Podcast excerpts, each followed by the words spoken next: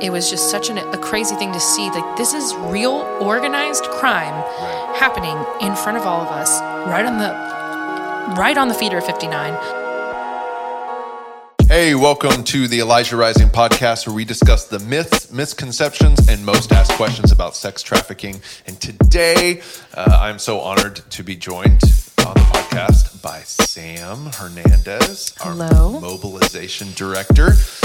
Sam and I work closely together on all sorts of things, speaking engagements, and uh, but Sam's one of our most brilliant creative minds here at Thank you. at Elijah Rising and one of our first employees. And so we're going to talk a little bit more about that here in a second. Fun thing is, I actually begged uh, Adam and Micah for a job when I was like 21, 22, fresh out of college. I have no memory of it, but apparently I walked up to Adam and I have memories. And what, what did I say? I said, I said, I want to work for Elijah Rising. Here's here's my plan. here's my name. My name is Sam Hernandez, and I want to end sex trafficking. You well, guys- my name was Sam Smith then. That's true. Oh yeah.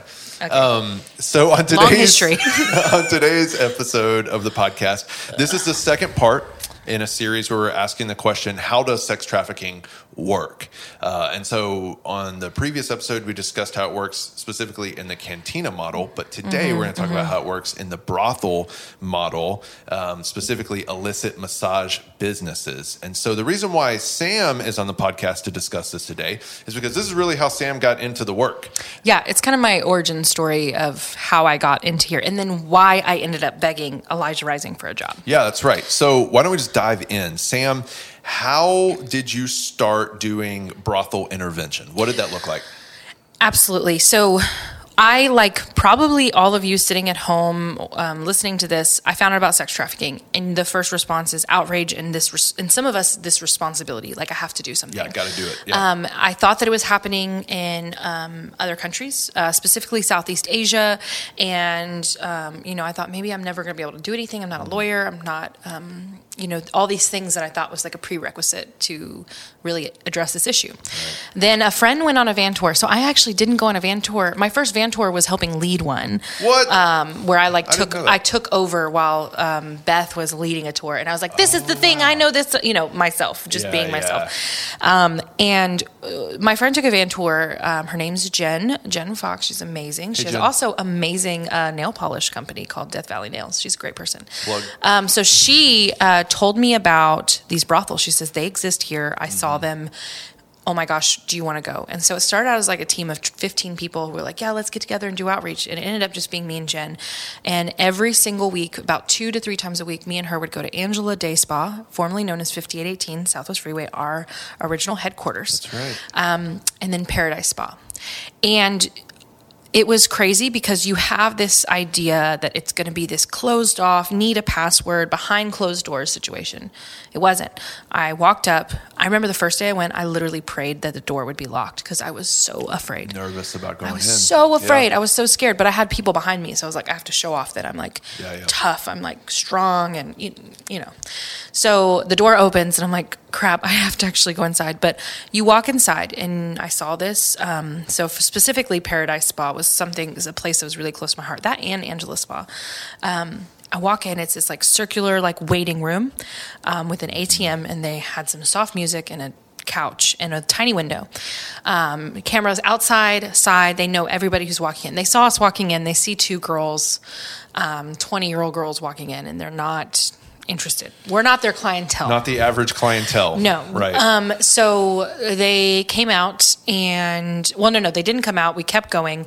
We would bring everything. We'd bring cookies. We'd bring coffee. We found out that they really enjoyed this, this specific, specific group of um, women really enjoyed black coffee. So we'd bring carafes of coffee and we'd sit down and just wait for them to come out and have coffee with us.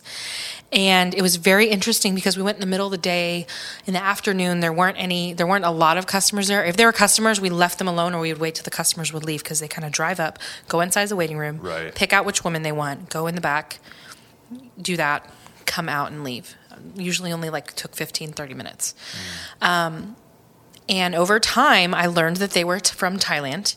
So I learned the most embarrassing small vocabulary of Thai. And they would laugh at me when I go, Sawati Dombai and Sawati um, Sabai di Mai. If there's anyone who speaks Thai out there, I'm so sorry. but they would laugh, and it was this like little connection. Yeah. And um, eventually we got to the point where we would just sit and pray. Wow. And I would just beg the Holy Spirit. I would say, God, please just give me one word in English that they understand.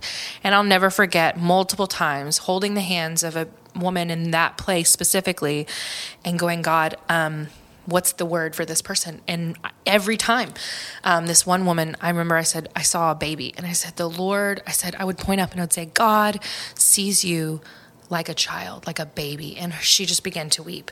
And then they would go bring out the women who were new mm.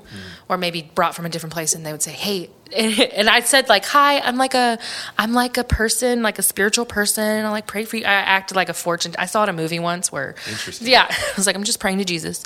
Yeah. Um, and the next person, I heard the word diamond. And I said, you know, God sees you like a diamond, like a precious jewel. And she would again weep. So they began to bring us the women and say, and tell them in Thai, like, close your eyes. She's going to hold your hands. Wow. And, and, of course, it was this confusing thing because I'm like, wait, I want to help you get out. Yeah. And, but it, I didn't know how to do that. So, but it was these really special moments of just connection, giving them a moment to feel human, to feel seen. Yeah. Um, and that's when I started going to Angela Day Spa as well. Mm. Um, which, just to be clear, which is a whole web of things. but those are just like one block away from each other. oh, other. yeah. One block away. There was like five places on one block, which was right. the original Elijah Rising van tour, if right. you hadn't been on one. It was a very special era of the beginnings of yeah, Elijah Rising. Yeah, I think there were 10 um, brothels, Asian massage brothels in a three block radius. Yes. And Angela Day Spa was one of them. And that's when I started getting involved with Elijah Rising because mm-hmm. I was like, I'm doing this outreach. And I realized how accessible it was, right. specifically to the church. And I was like, churches could literally be here every single day. And, and by the way, I met these women and I said, Do you know who Jesus is? And they didn't know who Jesus was. They'd never seen a Bible. We have unreached people groups in the midst, yeah. which um, was my secondary concern. My first concern was they're trafficked and they desperately need help. Sure. Um, and so I started going to Angela Day Spa. Then I connected with Elijah Rising, found out that they had been talking about the landowner um, for a long time, saying, kind of letting people know that he was owning this land, that he was not, he was leasing to people who were using it for sex trafficking, and then knowingly, knowingly leasing it to a business that was trafficking individuals. That's in those days, I was really involved uh, in that process, and we would go in there constantly. Um, and one of the things we used to do was write letters to city council uh, and to other elected officials and people who could make decisions um, and we targeted that area specifically. Uh, though I mean, Paradise was one of them. Jinza, 58, 18, you know, all, all those different locations, and we came. We met someone who knew the landlord of 5818 Southwest Freeway. And so we figured out who that person was, and then we started send. I mean, we contacted and said, "Hey, please stop. Do you know what's happening inside of your business?" Um, and he retaliated against us. Or yes. at least he threatened to retaliate against us. No, he retaliated. He well, had a he lawsuit. Did. Yeah, yeah, I guess he did file a lawsuit. Which, by the way, I hope that you know, as a 22 year old who had just joined your staff, I was so disappointed that my name was not on the lawsuit, and I felt like less of a justice warrior, and that shows yeah. how immature and how little life I've lived. Well. as a 20 something year old, I was scared out of my you mind. A, you had a wife and a child. Yeah, it was right, a big, it was right. a different situation. Yeah, but you know what? The Lord really prevailed in that situation, and he he took he stopped the lawsuit mm-hmm. uh, because he we was, he admitted it that he was knowingly allowing a brothel to operate on his property. Uh, we presented him with the evidence, and um, he was caught in a lie. He was caught in a lie, and then so he stopped the lawsuit. And then what did he do, Sam? You tell the rest of the story. Well, then he shut down the operation, which um, we were um, specifically Jen, but myself. We're also we were already in kind of close connection with the women that were working at this, right? Because of the relationship building that you guys have been doing for a while. So Jen gets a text, "Hey, this place is getting shut down by our landlord. Mm-hmm. We're going to be at this bar tonight if you want to come spend time with us." Not suggesting that this is what any of you do. This um, is not what we 100%. do now. 100%. This is not what we do now. I only laugh because it was not wise, but I am grateful for the experience. So yeah. we get this text message. We go out to Sherlock's Pub on Highway right by Highway 8 and Westheimer, yeah. on Westheimer by Beltway 8. Yeah, Beltway 8. Where normal people go. And um, this man was with this, this group of six Thai women. and they were at a bar and they were just hanging out at the bar. He was buying them drinks and Yeah. and he was you know when you look at someone and you just can feel like something is not right. This man, I could tell that he was just not a great person, not a trustworthy person, and he was very, very weir- weary of why we were there. And there was also a forty-somethings Caucasian man with one of the women who was being trafficked on his lap, and he had insisted or, or communicated that he left his wife and family in a different state to come be with this woman, be a client of this person, um, this trafficked woman. And it was just a whole interest. So we were able to spend time and see kind of the way that they operated as a family, Right. Um, in even in public, and there was people around, and I was like, nobody knows that this is a group of trafficked women. Um, a lot of which, you know, we kind of heard some of the stories about what why they were there, and they had that they have children in other countries. We don't know the full the full reasoning of force, fraud, and coercion that happened, but it was not um, anyway, it, it was just such an interesting situation. I actually got a picture of that trafficker. I pretended to take a selfie of myself. I switched my camera around. Still, sh- do not suggest these things. right. Um, but it was just such an, a crazy thing to see. Like this is real organized crime Right. happening in front of all of us, right on the right on the feeder of 59, Yeah. down the street from my Baptist college. Yeah. It was yeah. wild. Yeah. So um, we've seen a lot of success in this work, and you coming on board um, really took Elijah Rising to the next level, I think, in terms of intervention. And you really brought some organization to the intervention and some vision and some strategy. So let's talk about just like specifics real quick. Like, Yes. How exactly does uh, the illicit massage business work? Like, okay, if if a consumer shows up, pulls up in the parking lot, you've kind of talked about this a little bit in your story, but they walk in, what do they see? Mm-hmm. Yeah, what does yeah. it look like, and how are the women um, managed? Yeah, and it's uh, so what we mainly see, and a lot of you listening, if you have any background in understanding this, or just you're an a aware person in your community, you might have already seen it. So you have a storefront, usually in a easily rentable space. So those little office parks, like Right. even the internal office park buildings, those little strip malls of where there's lots of little places. I don't know if strip mall is the right term, um, but where places are being rented out, doctors' offices, massage parlors, things like this. So then they usually have some sort of open sign, and maybe the only information is a phone number. Now they have gotten more complex and they have looked more real. We've seen them as foot reflexology massage part or foot Yeah. reflexology clinics. We've seen them as chiropractic offices, different things like that, especially to get around some licensing. But um, but the more common stereotypical and what we see a lot is like a phone number and a door. Um, and sometimes you walk up to the door, you try to open it. If you're not a male, the door is magnetically locked from the inside Right. um, or buzzed open. And even during like um, we're in the middle of a global pandemic, quarantine's happening right now. They have been remain they have remained open this entire time with just their open sign off. Customers call, they go and open the door for them when they enter, which is completely unsafe. Yeah. But they are really don't they don't care about the safety of the women that they're trafficking. But so you walk in, there's usually a small lobby. Not always, but sometimes there's an ATM. If there's an ATM in the lobby, that's like this is absolutely a brothel. Yeah. Like this is an illicit massage business, absolutely. Um, and then there's some kind of window or door that leads to the rest of the place. That is where they're negotiating, where they're seeing who the person is. Um, it's also like I think a stop measure if there are any type of undercover police officers, things like that, that come in, where they can kind of create a barrier for the rest of the place, so they can change, do some things. Right. And then once they get to the window, a customer will either say, I've seen it a couple different ways. Sometimes they say, I want, you know, 30 minutes, 45 minutes, an hour, and those are all different sex acts. Um, then they will pick a woman, whoever's there, take them back to the room and negotiate. Either sometimes they'll, they'll do a massage and then negotiate a sex act there. Um, and then even further, many of the men will expect to negotiate a no condom deal. Um, and on online on the forums, they usually share that information. It's around usually fifteen to fi- fifteen to fifty bucks to include a no condom experience. Which, if you're meeting a quota for a trafficker, you know, um, Yeah. Maybe, maybe you take that risk to make more money. Absolutely. And Right. then that's it. That's how it, it, it works. And some of the women I've seen, I've been inside of some of these um, illicit massage businesses or brothels, and where you see that they're sleeping in the back room. You see Yeah. suitcases, um, or you there's some where you see them being transported throughout the day. Neighbors will say, I see them coming and going, even as so much as doing out calls. Yeah.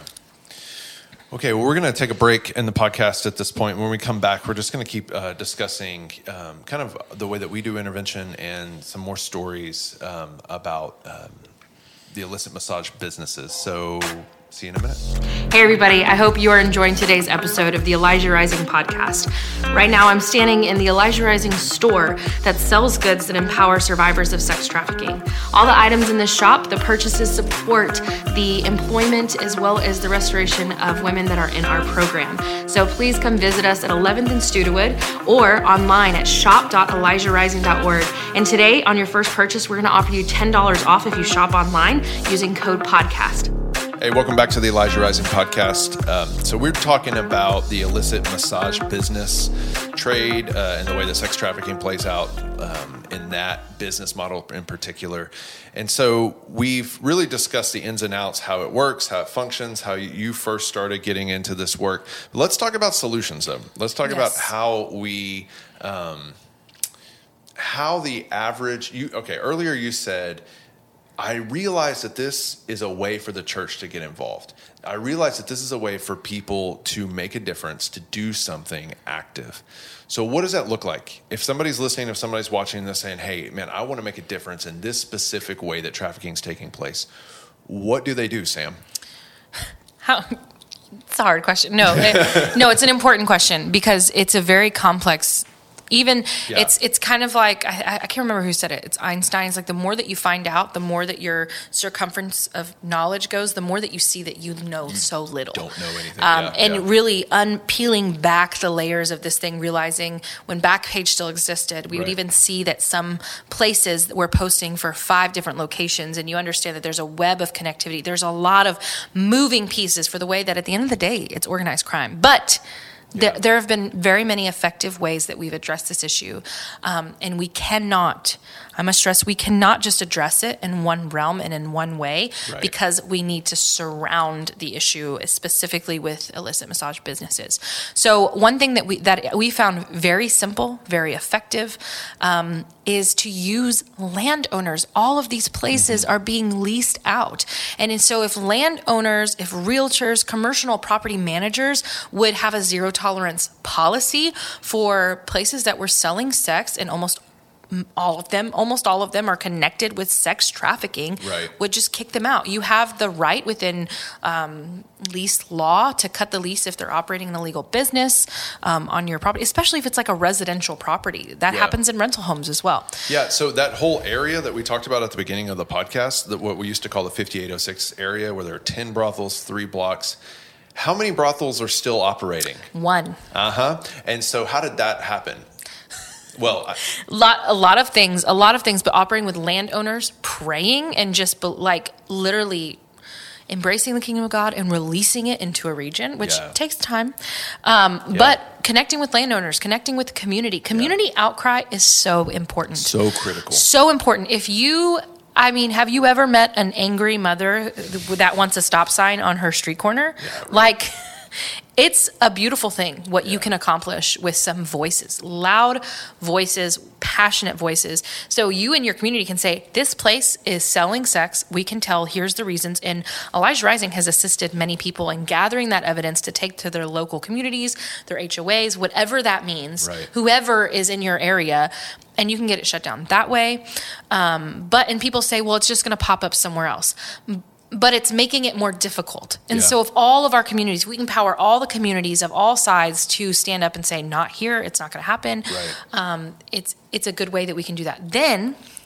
We also have um, an amazing program coming out of Love People Not Pixels called How to Shut Down a Brothel, yeah. which you know, I'm just kind of throwing out information at you. They're giving you a step by step guide, partnership, um, and even their expertise and their voice in getting that done. Yeah. Episode two of the Elijah Rising podcast is an interview with Joe Madison, the director of Love People Not Pixels, and he talks more about how to shut down a brothel there. But you can also just visit their website and find out more about it. Um, so just a little plug for them. We love you guys. We love you, Joe. Um, yeah, and they they really are they are shutting down brothels at the like the legislative level, the, the community level, the city council level, wherever, whoever has the power to, to influence Mm-hmm. Yes. that. And he started by taking Elijah Rising Van Tour and he got aware. But the most important thing that you must do is uh, when people see how easily it is to access women who've been trafficked, like they're right there, they're not hidden, they're not locked away, there tends to be a lot of judgment of women who've been trafficked. They say, well, why don't they just leave? They obviously aren't that in that bad of shape. You know, it's not that bad of a situation if they're not. Um, you know, desperate to get out, or why don't why don't Elijah Rising? Why don't we just get them out and take Yeah. them? Just take them if we know where they are. And that is something that I had to walk through. Yeah. I found myself frustrated. I found myself hopeless, feeling like I see these women week after week and I don't know how to leave. There's a huge, obviously, cultural barrier for me personally because most of the women that we're seeing speak um, Mandarin, they're speaking Korean or Thai. And you know, I, can't connect. I, I mean, I might be able to say a few words, but I really can't connect culturally and with with language. Sure. But what I realized was that looking, even looking at the Gospels and the way that the Lord loves people, that I encountered this need of like, rescue culture sometimes is about us being okay. Um, getting some, when you see a problem that you're not connected to the human suffering and the reality of that problem, Yeah. you want to solve that problem but these are people these are humans and these are complex issues and just because of money influence and effort we can't just walk in and decide that we're going to end a global and like complicated issue in a moment Yeah. um, but we can sow in the most precious thing which is our love our compassion and our empathy and I think we really, especially people who are Christians, when you spend these time, you know, we had these coffee, you know, these coffees and these moments, we got to experience really what sharing in the suffering of the Lord, going home every night and knowing that she was still being trafficked. And do I want to go back and face again the hardship of what she was going through? Not that it's even that big of a deal for me, but it was still painful Right. um, and that going back and that going back and the reality, like actually facing and processing the reality of human pain in the midst of a good God. It's Yeah. a difficult, it's a difficult thing, but I've seen it be done so well. Um, Jen Fisher, she's one of our amazing, amazing, Absolutely. amazing volunteers. Um, and I almost feel weird calling her a volunteer. She's an abolitionist. She's a leader in the movement. She she's amazing. Yeah. Mm-hmm. Who speaks Mandarin, and we have videos of her in the middle of these um, illicit massage businesses, just like Yeah.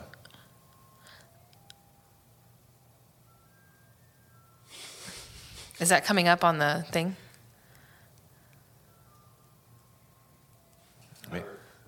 Okay, Makes me want to get an ice cream. I know. I'm like, can we chase that down? No. Jen Fisher. Ready? Yeah. Break. We have these videos of her inside of illicit massage businesses in the back, actually leading Bible study.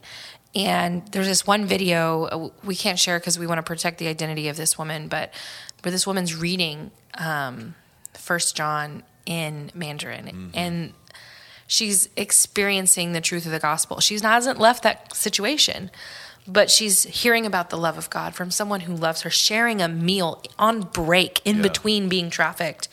Um, and I can't really get into how we are able to do that. You know, we're Yeah. not just, it's, we've been able to build relationships where some traffickers tolerate our volunteers Yeah. because we're not posing any threat, danger. You know, we go as a blessing when we go um, to anyone. We act kind and nice to anyone we I've, see. I've been in some of these establishments with Jen on intervention, and because she speaks Mandarin and fluently, excellently, she's always complimented on like your Mandarin is so amazing. They'll, they will tell her like, "Whoa." Um, she's able to connect at this personal level, Mm-hmm. um, and so if, one way that you can get involved is if you speak Mandarin, Thai, Korean. Korean, we need you. We desperately we, need we you. want you- we want your help. Um, but you know, one thing that stands out to me about that is sh- it's she sees individual human beings in those brothels. I think it's so easy sometimes for us in this work, especially for us who are on staff. I mean, we we are faced with this every single day. But even for some people who might just be casual observers of the of the work to end trafficking, or you know, just maybe you've not been on intervention yet, or you care about the issue, but you know, you're just at a different uh, exposure level. Is I think the conversation, because we keep having it, can easily make us think that we just overgeneralize the population. We overgeneralize all those who are being trafficked as just those people who are being trafficked.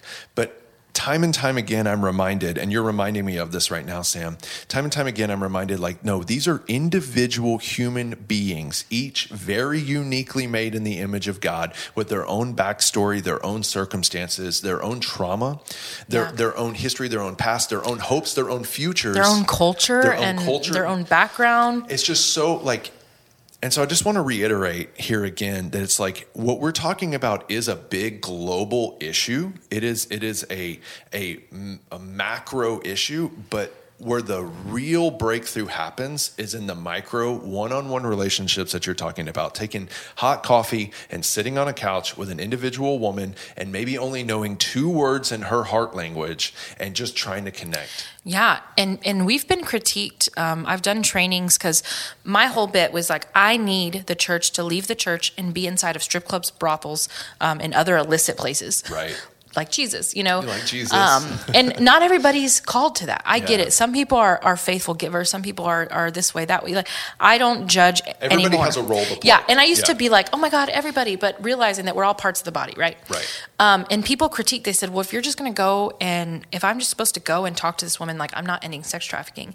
And there's some there's some important place of hunger left in that person who wants justice because we have to burn the candle at both ends. We have to address the macro issues of sex trafficking legislation, the underlying issues Yeah, yeah. of long-term misogyny, racism, poverty, Right. um, awareness, those things. And then we have to go after the one like Christ. Mm-hmm. And we have to pray to God that He brings down the principalities and structures and brings the kingdom and revival to send the, the people. So, this issue, we, we never want to overgeneralize it. You're absolutely right to say, like, well, this is the solution, this is the thing, this is the this is the only piece. But instead be like, who are you? Who are you? Who are you in the body of Christ with your giftings, with your specific like I think that harassment is a spiritual gift for some of the people that go and advocate for these bills and they call their representatives and they call their local Yeah, authorities. right, they right. call the churches. They say, we need to talk about that is a spiritual gift. Like, God bless you for Yeah. you being like, cry aloud, spare not. Like, that is important.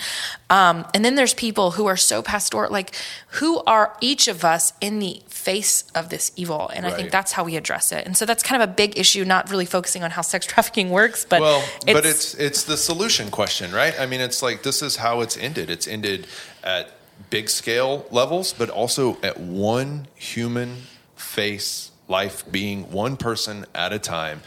Exits only occur one person at a time, right? Yeah. It's only one phone call at a time, one one you know transportation at a time Mm-hmm. and so it's so critical to just remember that what we do on intervention the reason why we do intervention is to make that relational connection um, and to say hey do you need help Mm-hmm. Yeah. and can i pray for you Yeah, and to learn, and we're learning all the time. We're, you know, I did a lot of intervention in the beginning, but honestly, I tell every intervention leader who really rises up and I see, like, man, you're really good at this or you're really gifted. I say, look, take my rule book and throw it out, other than like the safety, the really important safety Yeah, things, yeah, yeah. the legal things of like, this is how we do this, this, and this. But other than that, like the way that we go in, the way that we talk, because we're always learning. For example, like we used to take like little scriptures into the, um, massage parlor or illicit massage business um, that had the letter the number four in them Mm-hmm. and we realized that the four in mandarin characters means death and that was literally and we had little black gift bags which that color meant death and so it was no cultural understanding so i mean now we, take a lot of red with we us take a lot of red. Good luck. We never use the letter four, and we Right. we take we we listen to people who understand uh, their culture, their Yeah. background, and and let them, in as much as possible, find people who understand and let them take the lead. Because, yeah, we there's a lot we could say there, but Yeah. it's just important to like always be like, Lord, how can we make it better? How can we do this more efficiently with that like attention to the one? yeah Um, because the sex industry is constantly changing, it is constantly evolving, and we have to be flexible, Yeah. movable. Um, and that's why I think it's going to keep our ministry going as far as the outreach, the intervention, the ground level frontline work that we're known for. Yeah, absolutely. Um, So, if you're looking for a way to get involved, if you've been impacted by this uh, episode uh, or by other episodes, um, I'm just I'm feeling that I should just recommend um, take a van tour. We are currently recording in the midst of a global pandemic, and van tours aren't operating at this moment of recording. But you might be listening in six months from now, and a year from now, um, and at that point, hopefully, we will have van tours operating and intervention operating normally again. So I want to encourage you to take a van tour, an awareness van tour through Elijah Rising, uh, through our website, and go on the website and sign up for one because it's going to continue this conversation, and you'll see uh, maybe in your own neighborhood what this looks like and, and where it's occurring, um, and get a little bit more education and awareness about the issue as a whole. And then also intervention, like join us for outreach. Um, and you can go to the website to sign up for that as well. We do intervention and outreach all over the city. The Every greater- Friday. every Friday night, uh, all over the greater Houston area in different places. So join us. Also, I want to mention the Museum of Modern Day Slavery. There's a whole, uh, a couple of installments actually about how um, this specific uh, model works uh, with the illicit massage businesses and some of the history, um, of the locations Sam has been discussing. We have Yeah, there's their story. pictures inside that I took while doing, you know, afterwards. Yeah. When those places were raided. Um, Yeah, so visit the museum, um, and then also I just point you to our website. You want to say one more thing? I just wanted to say Oh. that's a really great shirt that you're wearing. What does it, say? It says strong men support strong women. I'm really excited about this shirt. I, I put this shirt on and I said, I think this might be my new favorite t shirt. Um, and so if you're just listening to the podcast, you should definitely go to YouTube and check it out because you can see it. There it is. And You can buy it today at shop.elijahrising.org. There it is. Um, yeah, visit our store. Um, visit online, buy online. Uh, also candles, etc. All sorts of good Yeah, stuff. we have lots of great stuff. Just know that our goods are made by women, but for all. We have great men's products, dad products, friend products, mom products, everything. yeah. Kids products. We have kids teas. All sorts of good stuff. Yeah, So to support the employment of women who've survived human trafficking. yeah. So thanks for watching. Thanks for listening. Follow us on social media. Share, subscribe to the podcast, uh, and send us your feedback. What do you want to know? What do you want us to talk about? Uh, who do you want to see on the podcast? What questions do you have? Comment. Let us know. Give us feedback. Follow us on social media. Do all the things. We love you. Thanks for listening and watching, and we'll see you on the next episode of the Elijah Rising podcast.